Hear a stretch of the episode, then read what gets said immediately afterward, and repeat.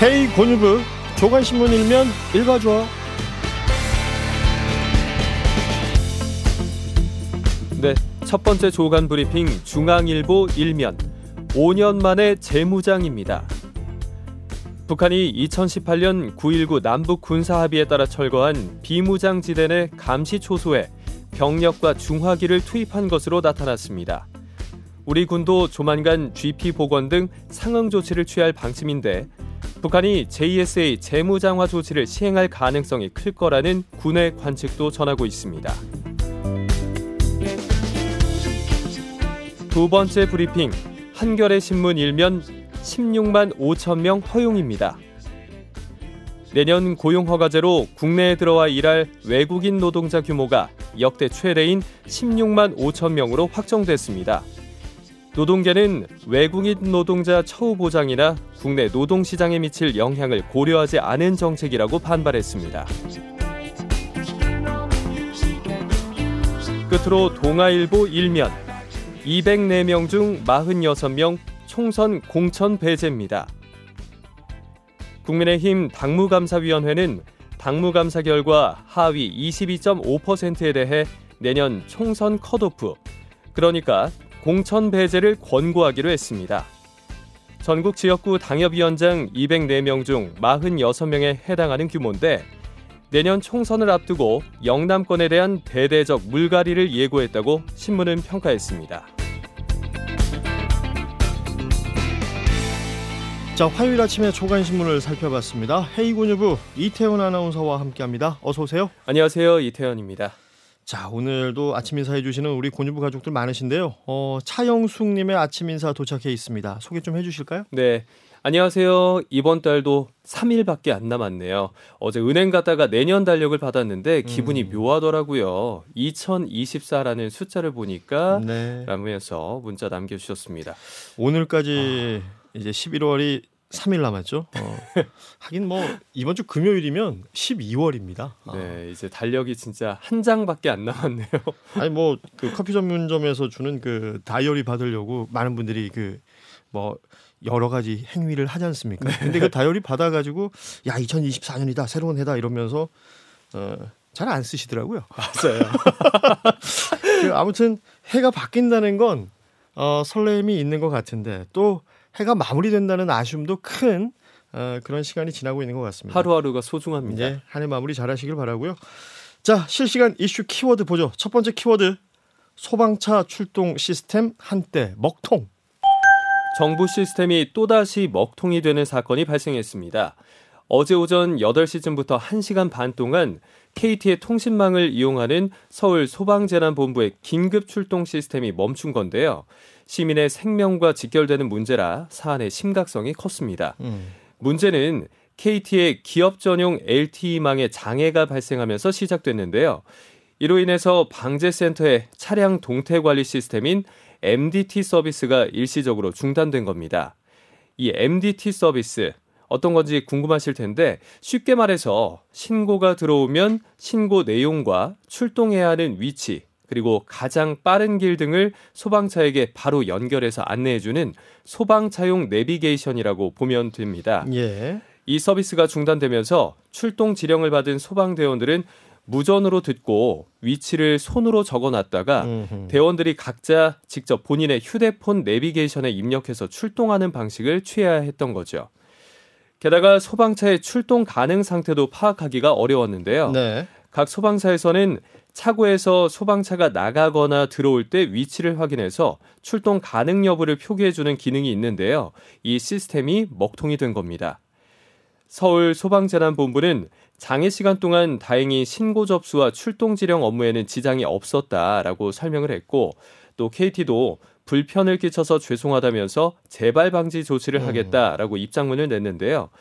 서울 시민이 하루 동안 119에 거는 신고가 평균 5,800건이라고 합니다. 예. 이런 오류 다시는 없어야겠습니다. 5207님이 우리나라 괜찮은 거죠? 요즘 왜 이런 일이 반복되는지. 정부 전산망부터 시작해서 거의 이틀에 한 번꼴로 같은 비슷한 뉴스들이 나오고 있는 것 네. 같습니다. 참 걱정스러운 상황인데 시민의 생명과 안전을 어, 최우선으로 해야 되는 것이 또 소방방재청일 테고 또 이런 곳에서의 시스템 오류 같은 거는 또 큰 또 사고로 이어질 수도 있지 않겠습니까? 맞습니다. 예. 이런 오류 없어야겠습니다. 자, 다음 키워드입니다. 수능 감독관 위협, 학부모 사과. 앞서 지난 16일에 치러진 수능에서 한 수험생이 시험 종료령이 울린 후에도 답안지를 작성하다가 부정 행위로 적발돼서 수능 성적이 무효 처리되는 일이 있었습니다. 네. 이에 해당 수험생의 학부모가 수능 감독관이 근무하는 중학교로 찾아가서 1인 피켓 시위를 하면서 항의하고 폭언과 협박을 일삼은 사건이 있었는데요. 음. 감독관의 근무지를 불법적으로 알아낸 것이 아니냐라는 의혹과 함께 논란이 계속해서 커지자 이 학부모가 어제 입장문을 내고 감독관인 교사에게 사과했습니다. 네. 학부모 중에 아버지는 경찰대 출신의 현직 변호사이자 현재 대형 경찰 공무원 학원에서 형사소송법과 형법을 가르치는 인기 강사로 확인이 됐는데요. 음. 감독관을 협박하는 과정에서 자신의 변호사 신분을 드러내면서 내 아이 인생을 망가뜨렸으니까 네 인생도 망가뜨리겠다라고 폭언한 것으로 알려졌습니다. 네. 두려움을 느낀 감독관은 그동안 병가를 쓰고 학교에 출근도 못했다고 하는데요. 언론 보도가 이어지면서 학부모는 현재 학원 수업을 중단한 상태고요. 또 자신이 운영하는 인터넷 카페에 사과와 해명글을 담은 그 글을 올렸습니다. 네. 내용을 보면 이렇습니다. 해당 교사에게 죄송하고 부모의 심정이 너무 과했던 것 같다라면서 일단 합의가 되면 좋고 아니더라도 공탁을 통해서 조금이나마 잘못을 뉘우치고 싶다라는 건데요. 그러면서도 자신의 자녀는 종료령 후에 답안을 작성한 일이 없다고 부정 행위에 대해서는 끝까지 부인하고 있습니다. 예. 하지만 사과해도 이미 늦었죠. 교육부와 서울시 교육청은 이 학부모가 교권을 침해했다고 보고 명예훼손과 협박 등의 혐의로 고발하기로 했습니다. 그 사과문 내용을 많은 분들이 보셨을 텐데 교사 단체에서는 사과를 빙자해서 변명하고 있다. 네. 이런 비판을 또 내놓기도 했더군요. 예. 자, 다음 키워드입니다. 부산 엑스포 막판 총력전. 2030 부산 엑스포 유치의 운명을 앞두고 한덕수 총리가 이끄는 대표단이 프랑스 파리 현지에서 총력전을 펼치고 있습니다. 세계 박람회 개최지가 결정될 BIE 총회는 오늘 밤 9시 30분에 시작해서 한국과 사우디아라비아, 이탈리아 이렇게 세 나라가 5차 경쟁 PT를 펼치게 되는데요. 예. 투표 기호 1번을 배정받은 부산이 가장 먼저 PT에 나서게 됐습니다.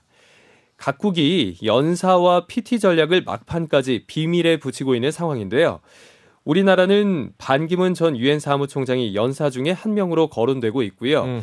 또한 여성 연사가 얼굴을 대부분 가리는 큰 마스크를 쓰고 이동해서 누구인지 알아볼 수 없는 상황이긴 하지만 대표단 측은 이번 PT에서 이 숨겨놓은 마지막 한 방을 공개하겠다라고 해서 누구일지 큰 관심이 모아지고 있습니다. 네. 세 나라의 PT가 끝나면 최종 투표가 진행되는데요. 오후 11시 30분쯤 투표가 시작이 되고요. 결과는 자정 무렵에 나올 걸로 보입니다. 음. 182개 회원국 중에 3분의 2인 122표 이상의 지지를 받은 도시가 나오면 곧바로 개최지가 결정이 되는데요. 예. 만약 첫 투표에서 3분의 2 이상의 지지가 나오지 않으면 1, 2위 도시를 대상으로 2차 투표가 이뤄집니다. 현재로선 사우디아라비아 리야드의 1차 투표 1위가 유력, 어, 유력한 상태인데요. 음흠. 우리의 전략은 1차 투표에서 일단 리야드가 3분의 2 득표를 어, 못하게 막고요. 음. 2위를 점한 뒤에 2차 투표에서 역전하는 시나리오를 쓰고 있습니다. 아, 현재 파리에서 정부 고위 대표단과 재계 인사들 또 부산시 관계자들이 열심히 물밑 작업을 하고 있다니까요. 내일 이 시간에 좋은 결과를 소개하길 기대해 보겠습니다. 이광주님이 어, 이 뉴스도 내일이면 공유부에서 어디가 확정됐는지 알 수 있겠네요. 바로 알 수 있죠. 네. 아마 이게 투표 끝나고 결과 나온 다음에 어, 지상파 방송에서 가장 먼저 전하는 곳은 아마 고뉴브가 아닐까 네. 생각을 해봅니다. 저도 이제 밤에 기다리고 있다가 결과 나오면 바로 원고에 반영하겠습니다. 일찍 주무세요. 네. 어, 그리고 Respect라는 닉네임 쓰시는 분이 유튜브에 글을 남겨주셨는데 소개를 좀 해주시죠. 고3 아들하고 같이 차 안에서 들으면서 저는 출근을 하고 아들은 등교하고 있습니다. 음흠. 아이가 고뉴브에 관심을 보이네요. 잠재적인 청취자 추가됐습니다. 아. 라고 보내주셨네요. 몹시 바람직합니다. 예. 아 우리 아들 안녕. 예, 자주 만나요. 자 지금까지 헤이곤유부 이태원 아나운서였습니다. 고맙습니다. 네, 고맙습니다.